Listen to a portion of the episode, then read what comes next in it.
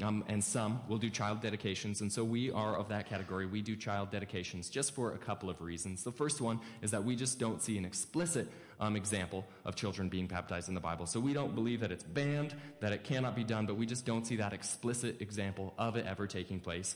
And we here, we practice um, baptism by faith. That once a person has believed in their heart and expressed with their mouth, and that is when people take the step of baptism. And so that is where we get our practice here today. Um, but what we do see in the Bible is this beautiful picture of parents um, coming before the Lord, um, coming before the Lord to dedicate their children.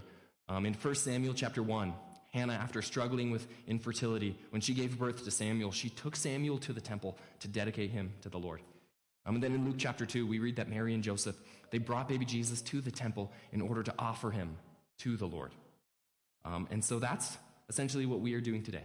this is our modern way of bringing these children to the Lord, thanking Him for the gift that they are, and asking for His help, for His guidance.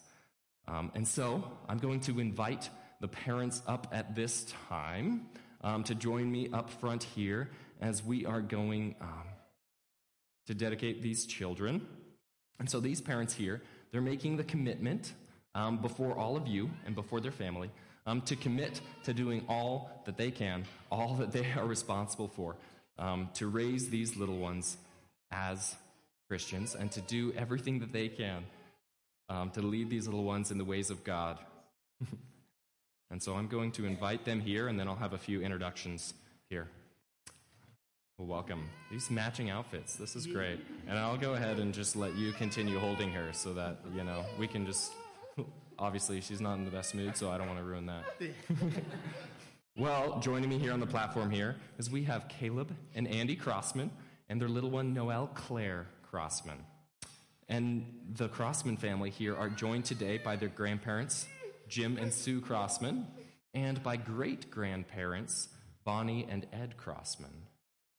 So, very cool that we're able to celebrate that. And then over here, um, we have Jacob and Sarah DeGroat and their little one in her bright white dress Lily Pearl DeGroat. and they are joined today um, by godparents Casey and Abigail, by uncles and great uncles Trevor and Randy, and by great aunt Pearl. I'm guessing that's where the name Pearl might have come from, huh, Lily? She's laughing. And by Maddie, and by grandparents Lori and Ronnie and Donnie and Steph. And so we're really happy um, that you guys are joining us today um, to celebrate these little ones. Um, and thank you for allowing us to be part of your family and for standing up here and making this commitment um, before the church family. This is great.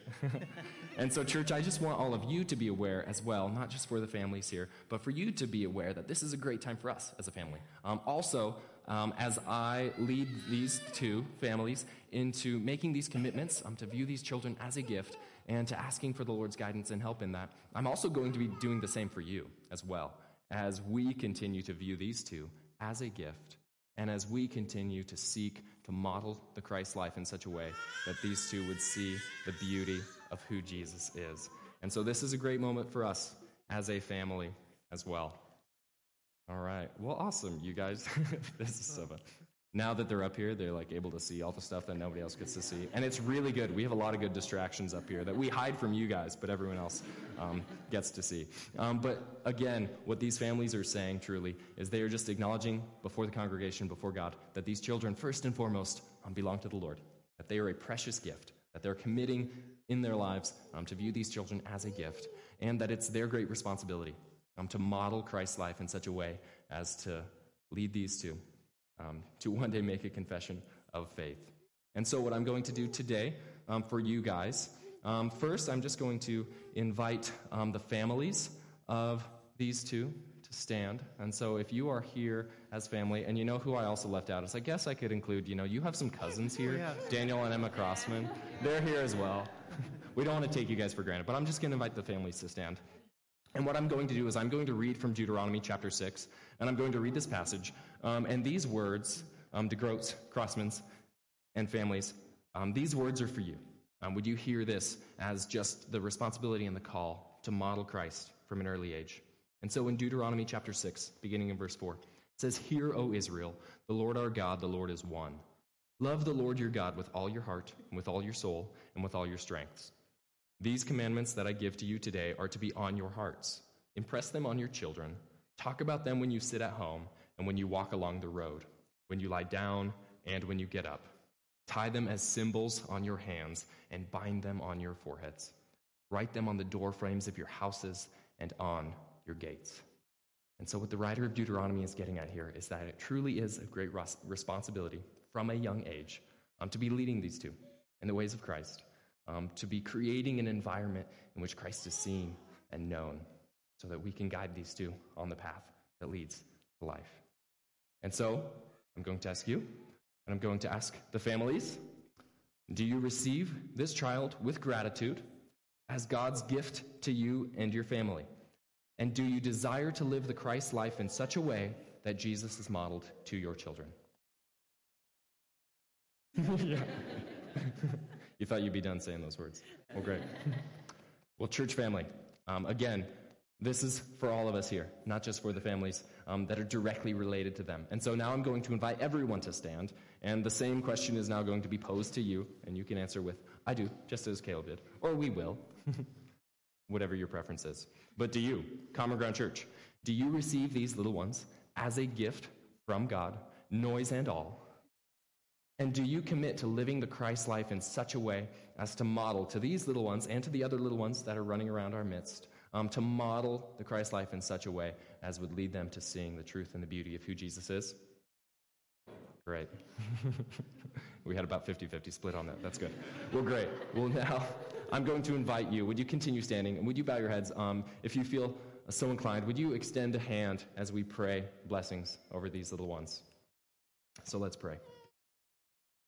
Um, Father God, um, we just thank you for these families. We just thank you um, for their commitments to following you and just for the great gift of parenthood that you've given them is. And so we just pray over these two right now. Um, we just ask that your hand of blessing and a favor would be on them. And Father God, um, we just pray over little Noelle Claire Crossman right now. Um, Jesus, um, you are the way, the truth, and the life. And I just pray that she would know you as the truth um, and that she would never depart from your way. God, we just pray that over this little one. And God, I pray that your spirit would make her, uh, would you make her a woman of conviction, that she would be a person who stands on the firm foundation that is your word, that she would be fearless and immovable, that her life would be firm and safe because it is built on you. And Jesus, um, when the waves crash around her, I just pray that you would make it clear, um, that you would just make her a picture to all those around of, of what the safety and the peace of Christ looks like. That she would be able to offer that safety of salvation to those around her. That she would be able to show that and display that. And God, I ask that you would empower Noelle to be able to share your truth and to share your gospel with clarity, with clarity and with an uncanny ability to speak in a way that's memorable. God, that when she speaks, very different than I'm doing now, that people would listen. God, um, when she opens her mouth, that people would listen, that they would hear. And would you just anoint her with a passion for sharing your gospel? And God, as she does that, I just pray that you would make her gentle and pleasant, um, that people would be shocked at how she is able to share the gospel um, with a refreshing sense of pleasantness, that she's able to share the hard truths with love. God, I just pray that people would be astounded by that, that she would be an example to others of what truth and love looks like. And so, Father, I dedicate her in the name of the Father, and of the Son, and of the Holy Spirit. Good job, Noelle. You're doing great. And little Lily Pearl DeGroat. You can switch arms at this time. Lord, I just thank you for this young girl. I just thank you that your hand of favor is on her by placing her in a family that knows and loves you. Um, now, Father God, I ask that you would continue to bless this family um, with a love for you. And God, I just pray for Lily's future, um, that you would change her life um, by your grace. And God, would you just make her a woman marked with grace? That she would express to all those around her the grace that you have given her. That she'd be able to embrace people um, who are different. God, that just as your son um, walked among us and reached out towards those that others might deem unclean. God, that you would just empower her with that Spirit of Christ um, that would go towards those that others would see as a lost cause, that others would see as unclean. And she would just be a picture of your grace reaching out to those who don't deserve it. And so, God, I just pray that that hand would be on her. And I ask that you would continue to just anoint this family and to speak blessings over her, and that that would begin just a life out of Lily's mouth of just speaking blessing and encouragement to others as well. That others would thirst for your gospel because they just see the rich providence of you in her life. And so, God, we just dedicate Lily Pearl to grow here in the name of the Father, and of the Son, and of the Holy Spirit. And now, Father, we ask that you would empower us. Would you empower us to be a people who love one another as you've loved us? Who, from the way that we model Christ's life, these little ones, and all those around us, would see the goodness and the truth of who you are. And would you help us um, to be there for these families as the challenges of, of parenthood come about? Um, would you help us to be there to celebrate the joys as well? And I just pray um, just for a fresh perspective of the joy and the privilege that it is to have these little ones in our midst. God, would we never, would we never forget that? And so, Jesus, it's in your holy name that I pray. Amen. Amen. Well, thank you so much. And would you give these families a hand for being brave and willing to work there? well done. Well done. Thank you. All right. You guys can return to your seats now. Well done. Lily was thinking about it, and then she was like, you know, she could handle it. Well, thank you so much, you guys. Such a good, beautiful time to be able to celebrate that. I'll give you another minute just to return to your seats there as well. And I'm going to take the center here. So um, now we're going to shift gears just a little bit as we are continuing on in our series in the book of Genesis, um, where we are considering what it looks like and how um, it is for us that we could grow in faith. Um, how do we grow in faith? And we recognize that all of us, whether we have followed Jesus um, for a long time or maybe just for a little while, or maybe even not yet, um, we recognize that all of us have this need to grow in faith, continue to grow. And the world has recognized that as well. And so there are a litany of voices that come on us, a litany of voices that are reaching out um, to direct our growth and to offer some helpful tips on how to grow. But we also recognize that maybe not all of those voices are leading us in the way that we would want. And so we're going to turn to the scriptures and see how the Bible describes this process of growing in faith by looking at one of uh, the most famous characters in all of the Bible, Abraham, and how through the ups and the downs of his life, God was working the entire way to grow his faith. And so today we're going to be in Genesis chapter 14, and we're going to look at how God grows our faith by leading us to take these faith filled risks. By leading us to take faith filled risks. Um, because really, faith at its core is trusting in God. It's trusting God. And so the question that God asks Abraham over and over again is Are you going to trust me? Are you going to trust me? Do you trust me when my plans don't seem to line up with your plans? Do you trust me when my timing doesn't seem to line up with, with your timing? Do you trust me to step out and to be a blessing with, to others, even if it would be a danger to yourself? And so that's what we're going to see. And we're going to see that because what we recognize is that faith is often not actually grown the best when we are just comfortable at home, um, moving along with life. Um, that really, if you would like your faith to struggle, uh, go ahead and just have all of your needs taken care of. Um, and don't ever go out and serve the Lord, um, but just watch movies and be as comfortable as you could possibly be.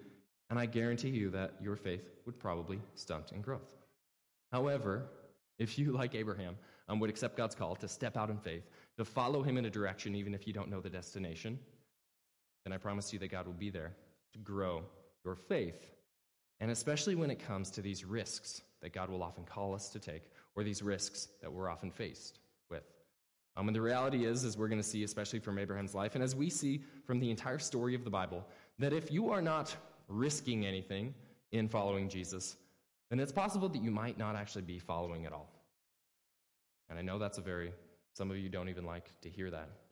But following Jesus does so often result in risks to ourselves that I think we have to ask the question if we have not been risking anything, and if it has been too easy and too comfortable, how is it that we are following him at all? It's following Jesus demands risk. It demands following God outside of our comfort zone. And it's in those moments in which Jesus reveals himself to us, in which he provides for us, in which he shows up, and he calls something out of us to grow us in faith. And one of the things I just want to point out is that the entire story of the Bible shows this. From cover to cover, the testimony of the scripture is that God is asking his people this question Will you trust me? Every single scenario. Will you trust me? Will you trust me? We could begin with Adam and Eve, of course. Ray Job isn't here, so this is when I actually um, will go to those passages so that he doesn't take credit for reminding me that everything goes back to Genesis. Um, but Adam and Eve in the garden, they're given authority, they're given God's presence, and they have access to everything in the garden except one tree. And then the question is Will you trust me? Do you trust that I've given you enough? Do you trust that I'm not holding anything back from you? Then Joseph. Joseph is a guy who prophetically can interpret dreams, and he's a brilliant dream interpreter, um, but he doesn't seem to have a whole lot of common sense. And so he shares an interpretation with his family members, makes them very angry about that, um, and they betray him, sell him into slavery. He ends up in Egypt. And the question that God is asking then is Will you trust me even if you feel at this moment forgotten, alone in Egypt? Moses, he's at a burning bush, and he is asked by God to deliver God's people. And yet he's thinking, God, you have the wrong person. You have the wrong person for that. And then he's used powerfully by God. And the question is will you trust me? Will you trust me that I will use you, your inabilities, and your strengths? That it will be me leading? And so then the people are out in the wilderness and they're starving and they're thirsty. And the question is will you trust me to provide? You trust me to provide for your needs. And then there are some fun stories where there are poisonous snakes going all about the camp, biting people. People are dying left and right.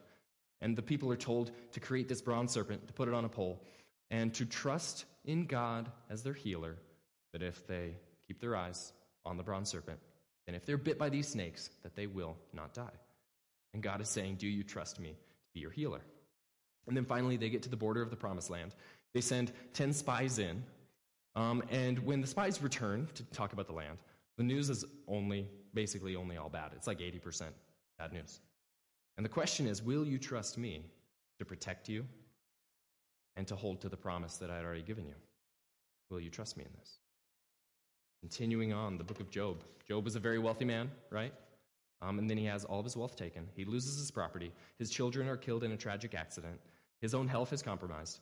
His marriage isn't doing so well because at one point his wife tells him, Why don't you just curse God and die? I would say that's not a good sign. Um, and the question being asked is Will you trust me even if I allow pain and suffering in your life? Gideon is told that he will be the deliverer of Israel, right? He'll be victorious in battle. And, but it's said that the Midianites, who they're fighting against, outnumber the grains of sand on the seashore. And then God keeps whittling down their own army down to about 300. And God seems to be saying, Do you trust me, even though the numbers don't seem to add up? Or then Saul and David. So we know the story. Um, David was promised that he would be the next king to replace Saul. Saul doesn't like that very much. Um, you can read that whole story there. And there's at one point when Saul goes into a cave to relieve himself. Um, and David's men say, David, this is your chance. This is your chance to take the throne from Saul. He's vulnerable. You can kill him and take what is rightfully yours. And God is asking David the question Do you trust me enough not to take matters into your own hands? And we've seen that a lot with Abraham's life as well, haven't we? And then Daniel, a prayer warrior, he's in exile in Babylon.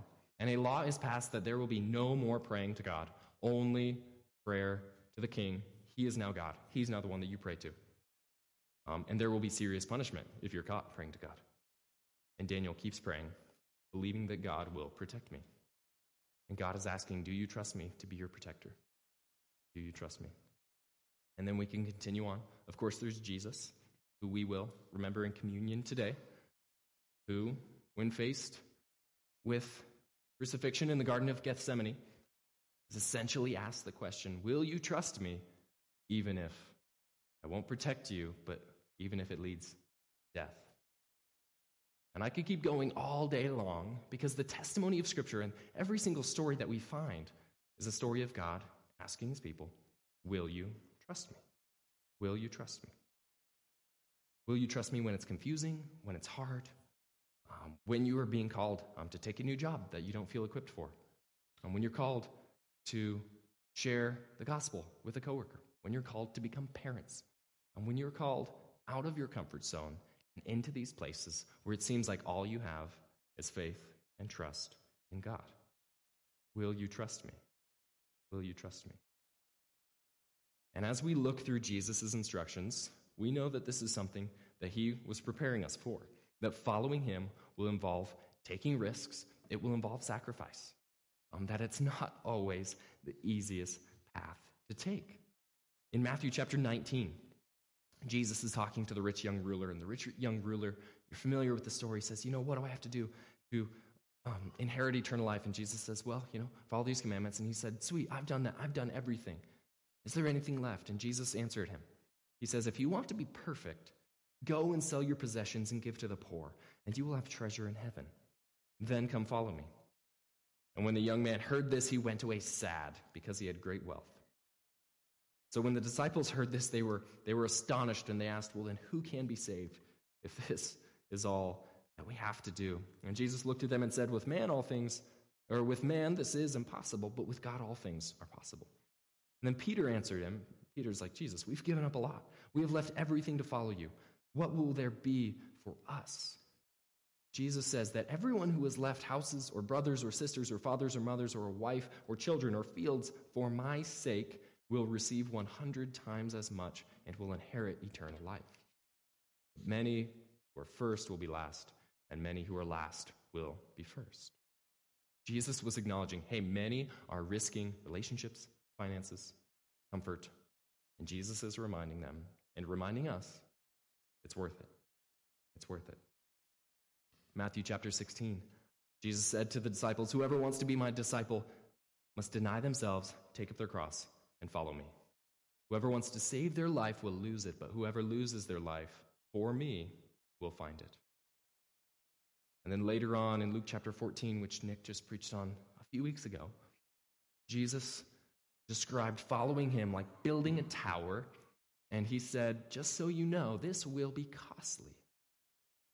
Stop here and recognize and consider the budget, the cost, because it's shameful to build half a tower and not to actually understand that following me could result risk and loss. And so, following God, growing in faith, as we see throughout the Old Testament, through stories, and the New Testament, often involves this risk, it involves sacrifice. And following Jesus demands this risk taking. And chances are, if some of you have been called by God um, to step out in faith in any way, Oftentimes, what happens, like what we're going to see when we get into Genesis 14, um, is often what happens is this, this inner doubter will come up in these, these instances when we're tasked with putting our faith in God, where the inner doubter will come in to our head, um, and we'll start to ask the question um, Can I actually afford this? Do I actually have the time for this? Am I actually the right person for this? Will God actually protect me from this? Is this wise for me? And when we come to those crossroads where we are considering, if this is what we actually want to do, I think we have to understand that it's in these moments of risk, of potential sacrifice for God, in which God can grow our faith the most. That's exactly what God is going to call Abraham to do here in Genesis 14. And we've been reading through the story. At the beginning of the story, God called Abraham to leave his hometown, to leave his family, to leave everything that made Abram Abram, and to follow him in a direction and as he was following him, he came up to some situations in which his trust was tested. Um, the Egyptians noticed that Abram had a very beautiful wife. And the, the question was Will you trust me and not take things into your own hands? Will you trust that I will protect you? Abraham didn't do so well on that one, did he? Um, kind of failed the test, but nonetheless, we recognize that God can still grow our faith, even when we fail these tests and, and these risks. And so then, what we talked about last week is now Abram, his family, and his nephew Lot are living in this land when a famine comes. A famine comes, um, and there's more temptation, and then their, their livestock and their employees have grown so much that now they're starting to fight with one another. And so Abram and Lot are recognizing that we don't want a conflict between us, so we need to separate. We need to separate. Um, Lot is given the choice, as Nick taught on last week, that Abram generously gives Lot the choice to pick out the best land. Go pick the best land for yourself. And Abram is tasked with trusting God that he will provide for him, even if he is generous towards Lot, his nephew. And Nick um, did a great job last week of actually teaching us the, pronect, the correct pronunciation of the name Lot, that it's not Lot, it's Lot, just like the name Job is Job, not Job. And so Lot is Lot. And he's really brilliant in what he's doing here by teaching us correct pronunciation. Because as you're going to see in chapter 14, uh, that I'm on today is that the entire chapter is a list of names that are very hard to pronounce. And so Nick has got us thinking about correct pronunciation just to set me up to hopefully pronounce every single thing correctly here. Um, but basically, we have another predicament where Lot has dragged Abraham into the issue here. Um, and if you look at the beginning of Genesis chapter 14 there, if you find your way there, we'll have the words on the screen here as well. Um, you'll see that what's being described is that in the days of Amraphel, king of Shinar, and that's about all the names that I'm going to try to pronounce from now on, um, but what you'll see is that essentially there were five kings who were rebelling against four kings. And I can't pronounce every single name correctly, but what I can pronounce is the name Chedorlaomer, um, which is a great name. I love that one. Um, depending on the version of your Bible that you're reading, some of them say Kedorlaomer. Chedorlaomer is how I'm going to say that. So Nick can correct my pronunciation later. Um, but what you see is that there are five kings who are rebelling and fighting a war against four kings. And it tells us in verse 4 of chapter 14 that these five kings, which is including the kings of Sodom and Gomorrah, they had been serving King Chedorlaomer, love it, for 12 years, and they were sick of it. They were sick of it. There was injustice, and there was um, essentially, he was enslaving their people. And so they're sick of being subjugated. They rebelled, and they're fighting this war.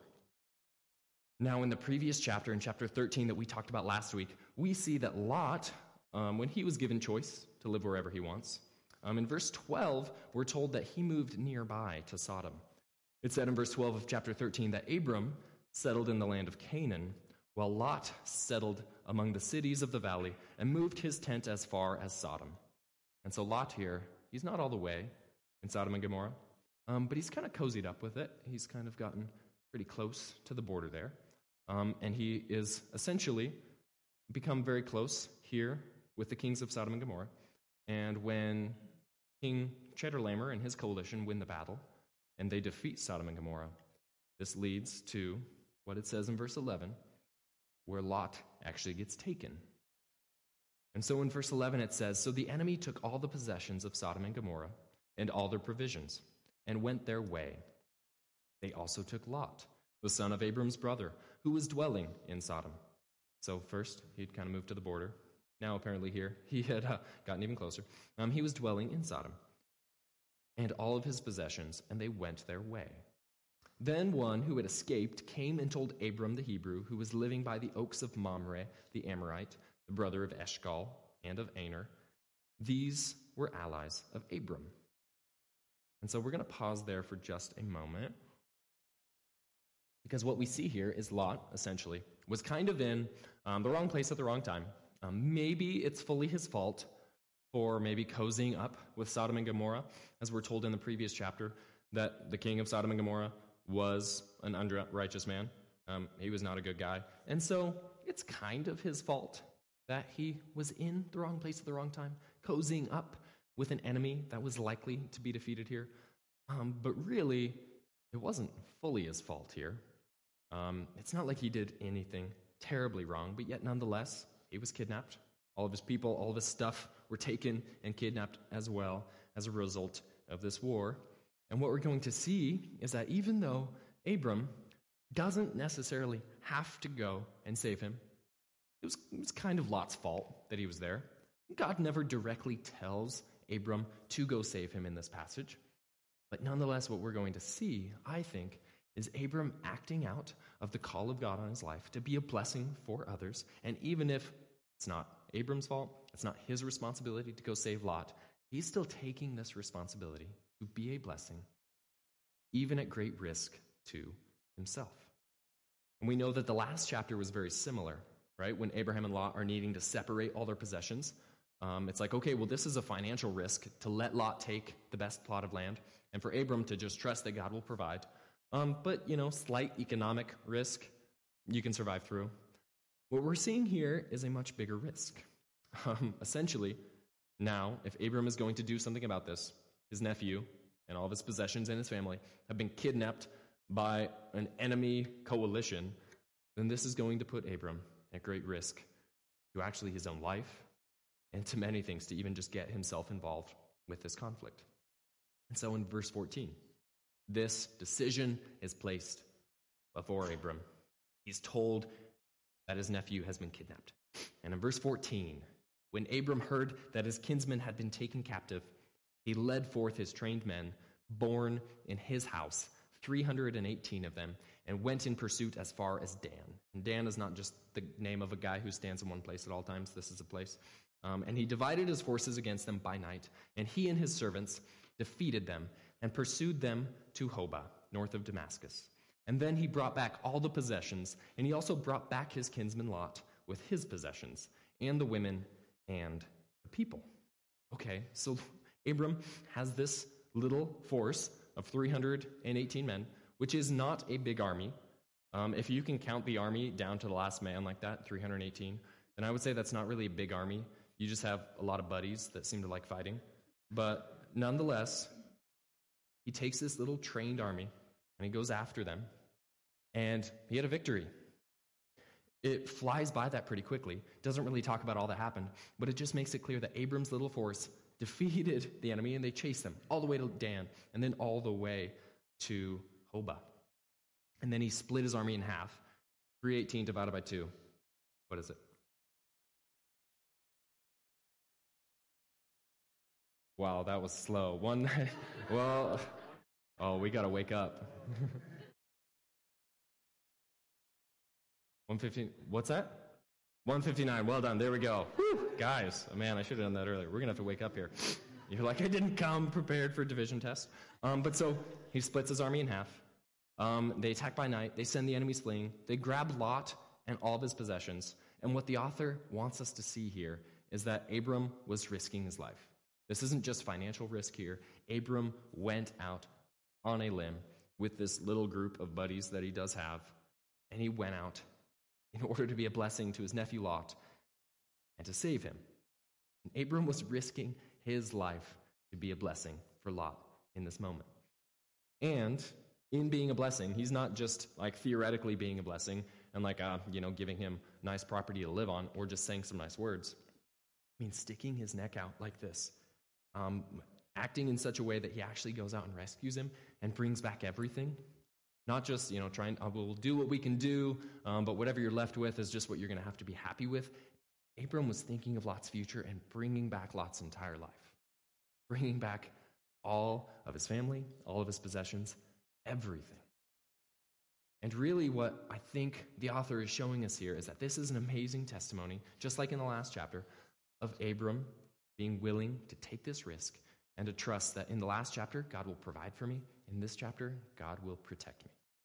I can go out, I can take my little army against these enemies, and we can seek to rescue Lot and his family because God will protect me.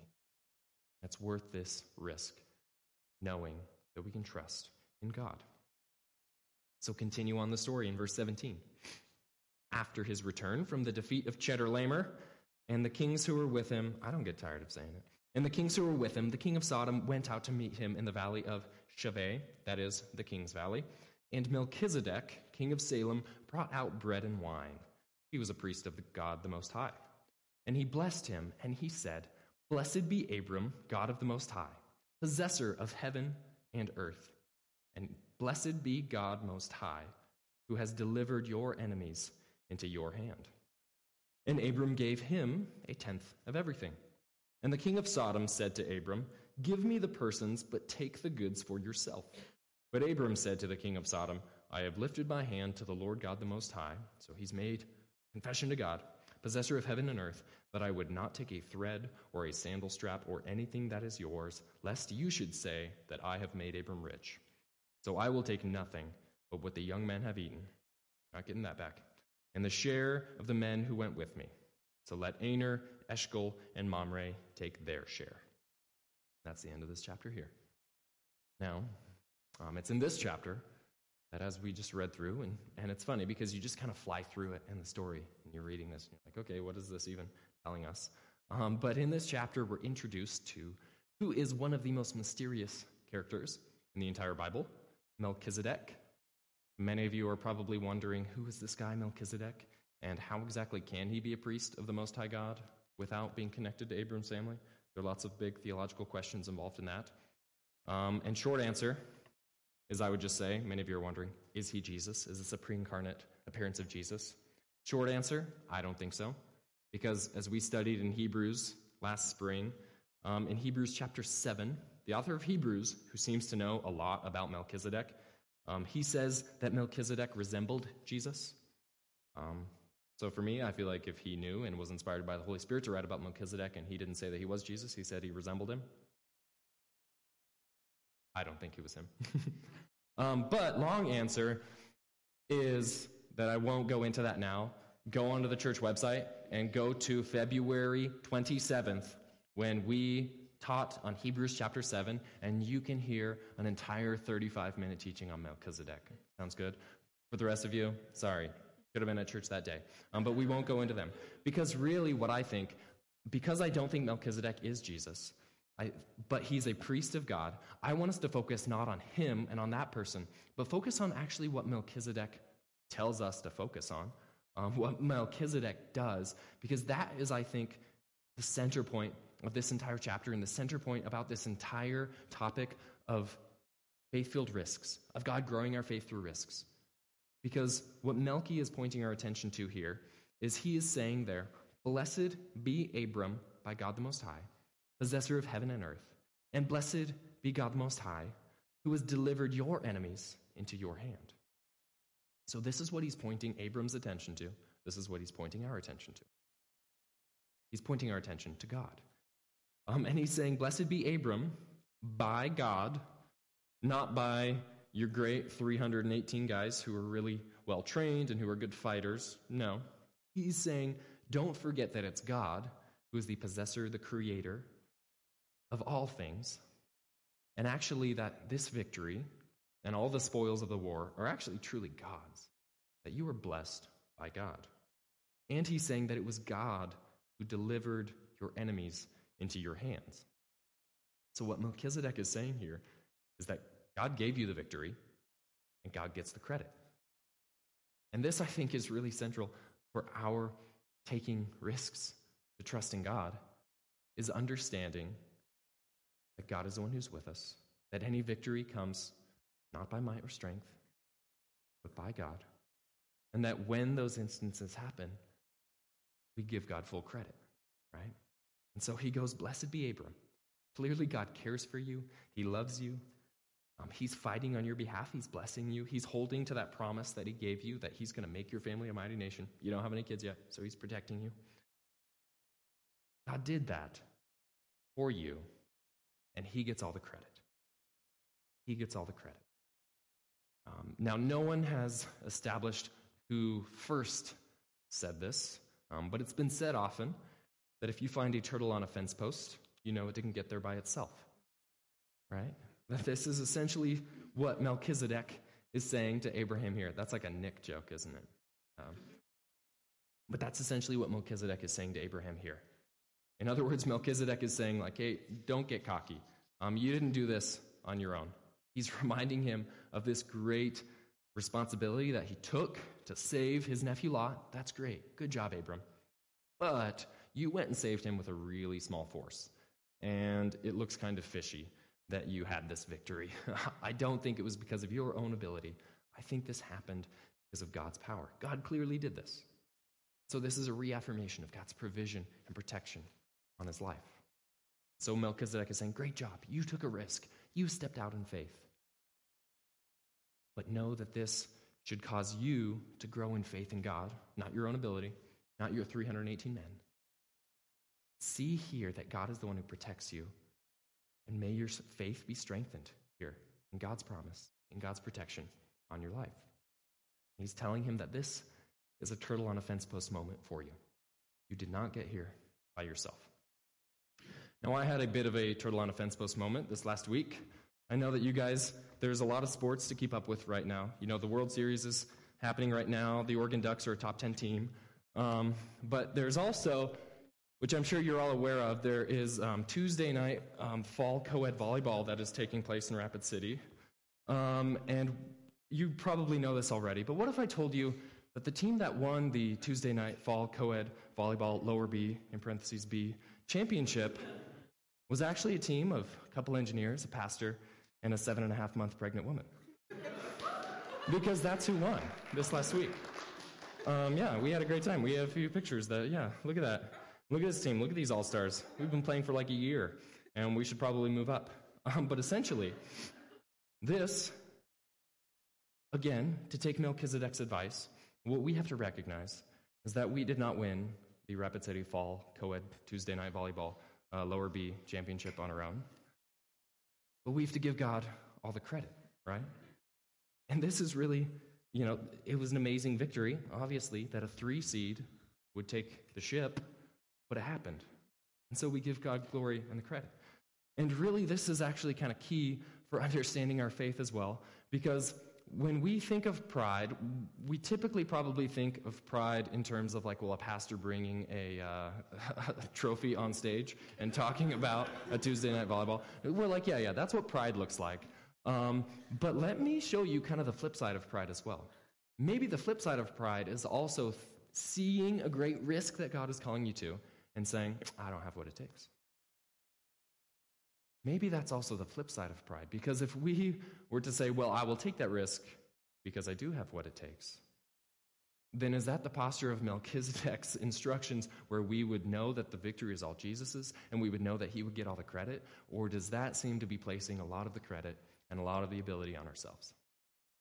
That actually, it's when God calls us to something and that inner doubter comes up to say, Am I the right person for this? Is it the right time? Can I actually afford this? When actually, I would say that that might also be pride itself as well.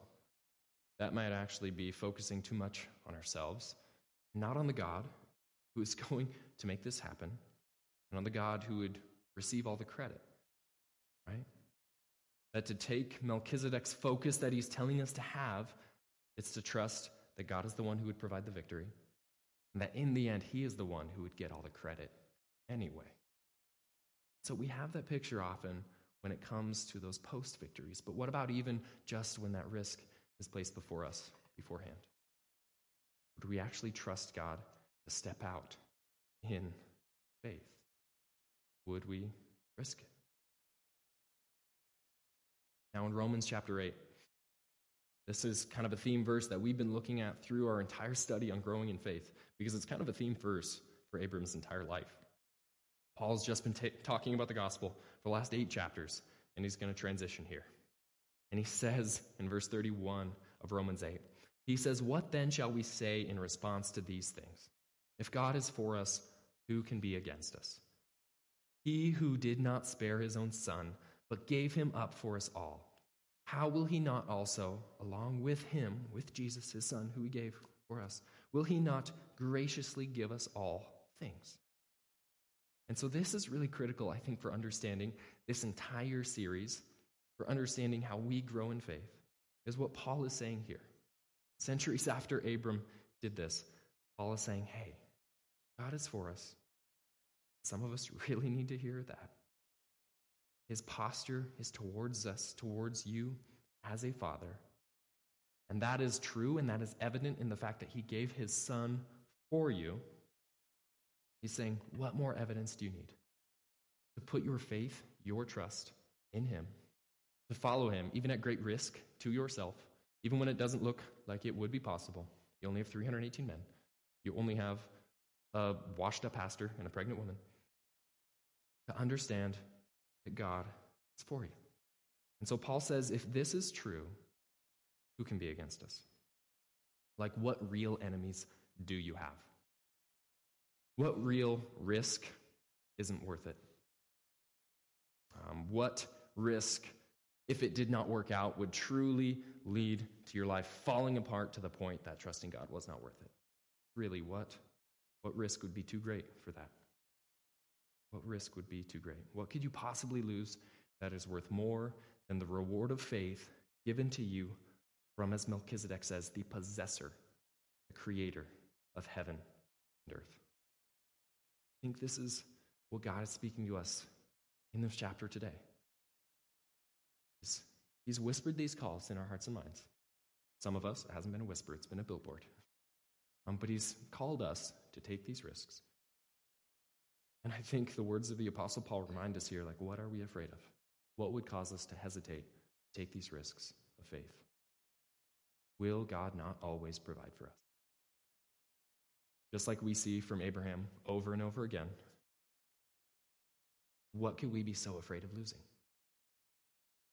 So Paul is reminding us God is for us, God is providing for us, God is protecting us.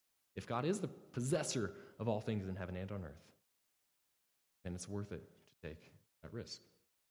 That it's worth it to see our lives, like Abram, as fundamentally for the blessing of others, for the glorifying of God.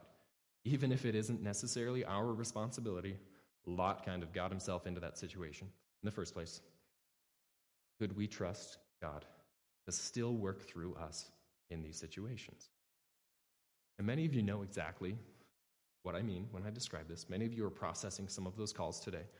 Um, many of you are working through that, where you have taken steps of faith, um, where some of you um, have been working um, diligently, working at the Hope Center, um, preaching at InterVarsity, or, or working with students at Campus Ventures, um, or just making coffee in the morning, or going down and working with the kids here at church. Uh, many of you have seen that, where you have said, okay, I'm taking that risk. And somewhere along the way, you start to wonder, like, is it worth it? But I know that many of you who have taken those steps of faith, who have followed God when at first it looked like that was not going to be worth it, you weren't the right person, um, it wasn't going to work out, there was too much at risk. I know that many of you have expressed that because you stepped out in faith and followed God, that He's just rewarded you over and above. That you've entered into one of the greatest seasons of growth, blessing that you've ever seen. And I'm just reminded of a few months ago when Nick, uh, not Nick, when uh, Chris hurt his knee at man camp. And um, there was a time when we had swam over to this big cliff um, and we were going to do some cliff jumping into the lake. And there were a bunch of guys who maybe were a little afraid of jumping off the cliff. Tyler was certainly not. He was just jumping left and right. But some of the guys were a little afraid to make this jump until they finally did. And then we stayed out there for a long time, just jumping one after another, over and over, as long as we could take the freezing cold temperature.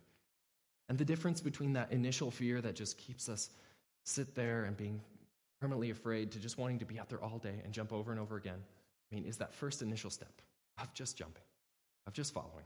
That first initial step of seeing if it's worth it. And I think when it comes to growing in faith, when it comes to trusting in God, I think over and over the testimony of Scripture and the testimony of those around us is that to take that step out in faith, even at great risk to ourselves, proves over and over to be worth it every single time. Obviously, doesn't always go perfect. We look at Abram's life, and his life is full of ups and downs. Fear for his life, right? His nephew was kidnapped, and war ravaged the land. There's still very much pain involved, often. But it's in those moments in which he's able to see a God who provides and protects and who is there with him every step of the way. Worth it. And so, as we conclude here, um, for some of you, um, and don't click to that slide, that one's not wrong, so we can just stay here. Um, but for some of you, um, this might be something you've been processing for a while, um, where God has already laid something before you. And as we conclude and as we pray and as we come before the bread and the wine to remember what Christ has done for us, um, would you just be asking Jesus to power you with the faith that you need to take a step? Or for some of you, maybe you don't know what risk God is calling you to take at this moment. Would you just ask Jesus, Jesus, what are you calling me to risk? How are you calling me to step out in faith for you? So let's bow our heads and pray.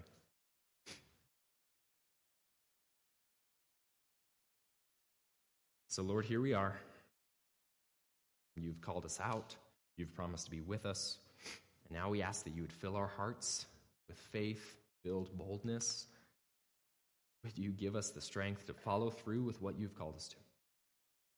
Jesus, for, your, for the sake of your great name, we just ask that your kingdom would come and your will would be done on earth as it is in heaven.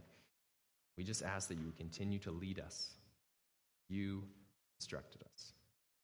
We just ask that you would empower us to see that you are the God who has promised to be with us even to the end of the age. And we commit to being a people who step out in faith, knowing that you are there with us, that we trust in you, provide and to protect. So, God, some of us, you've placed this on our hearts already. And we're just turning to you and saying, God, lead us. And some of us, we don't know what this looks like just yet. And so, Jesus, I just ask that you'd be speaking in this room today. Um, would you make it clear what it is that you're calling us to? What situation around us in our life are you calling us to do something about, even at great risk to ourselves? To be a blessing, to be your hands and feet, to share the truth of your word. God, what is it? We are a people with eyes and ears and hands open to your will. So, Jesus, it's in your name that we pray. Amen. I just felt like this morning, as Evan was talking about um, the turtle on the fence post moment, um, I just remembered uh, this week um, a moment that I had that was very, very similar. Uh, definitely a turtle on a fence post moment, but just a culmination of five years. Um, just going to school, going to um, in a, in a chemical engineering degree. Insane. I was not prepared for everything that would come, like, come in the future. But this week, um, I really felt that God had equipped me. Um, in a, I was in a presentation and um, I just felt so comfortable. Um, and that was like one of the few moments that I felt really like sure of what I'm doing. So I just want to ask you guys um, as well to think of those testimonies that you have. Um, and as we sing, we're singing Great Are You, Lord. And I just want to invite you guys as we sing it's your breath in our lungs to um, just think of that. Um, think of how every moment that we are spending, um, that um, every word, every breath that comes out of us is from God. Um, all those moments, He is placing us in that. So.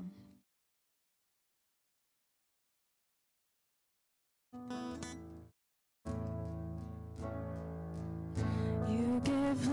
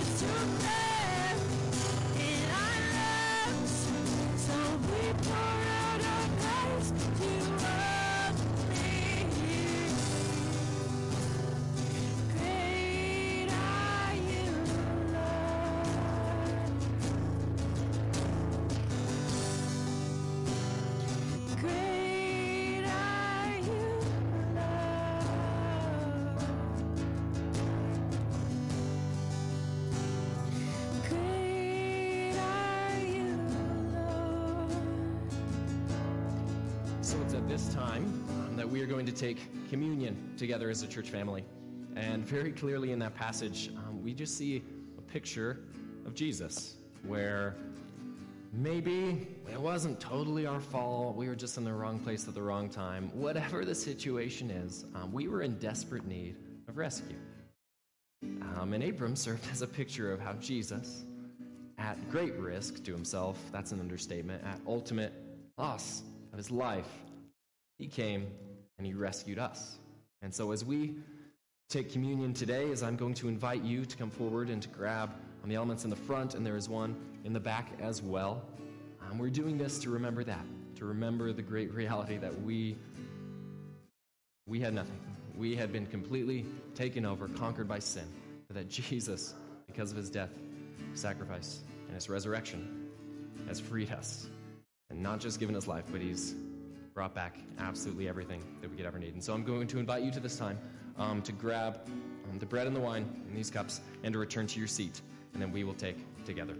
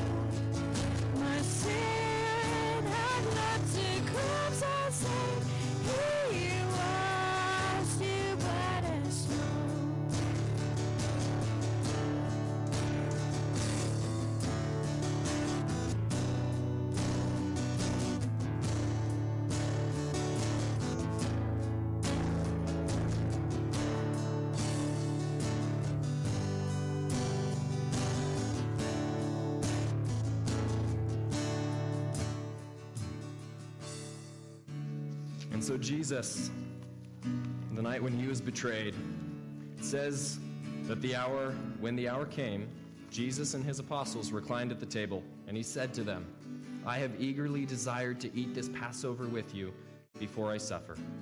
For I tell you, I will not eat it again until it finds fulfillment in the kingdom of God. And then he took the bread, and he gave thanks, and he broke it, and he gave it to them saying, This is my body given for you. Do this in remembrance of me. Let's do this in remembrance of Christ.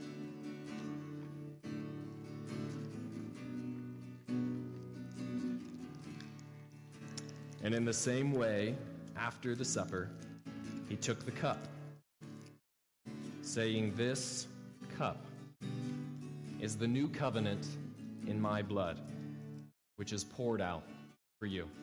Let's do this in remembrance of him.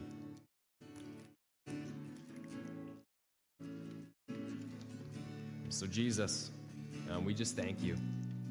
We thank you that we were helpless, we were in need of rescue, and that you came and provided that. And so now, Jesus, we just turn to you in worship.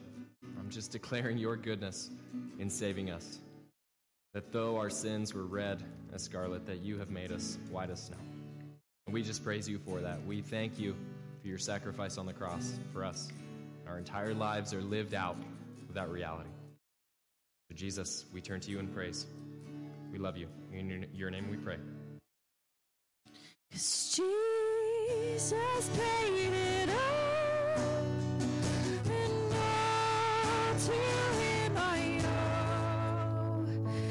see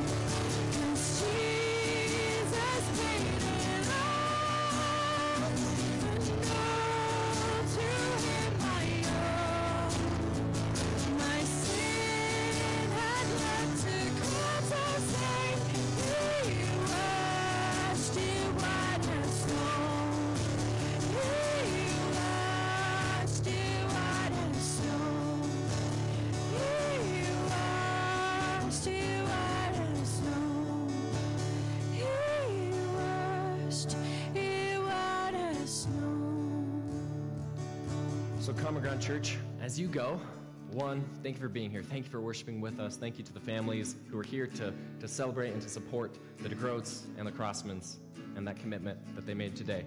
Um, but as you go, would you go with a benediction from Romans chapter 8, right after the verse that we had just read? And I'm reading from the NLT. I like the way this says it, where the Apostle Paul said, Can anything ever separate us from Christ's love? Does it mean he no longer loves us if we have trouble or calamity, or are persecuted or hungry, or destitute or in danger, or threatened with death? No. Despite all these things, overwhelming victory is ours through Christ who loved us. And I am convinced that nothing can ever separate us from God's love. Neither death nor life, neither angels nor demons, neither our fears for today nor our worries for tomorrow, not even the powers of hell can separate us from God's love. No power in the sky above or in the earth below. Indeed, nothing in all creation will ever be able to separate us from the love of God that is revealed to us in Christ Jesus. And so, Common Ground Church, what is that risk that God is calling you? He will be with you. Nothing can separate you from His love. He's the protector of your life, and He's the possessor of all things. So go with that hope. So thank you for being here this morning. Grace and peace. Have a wonderful week.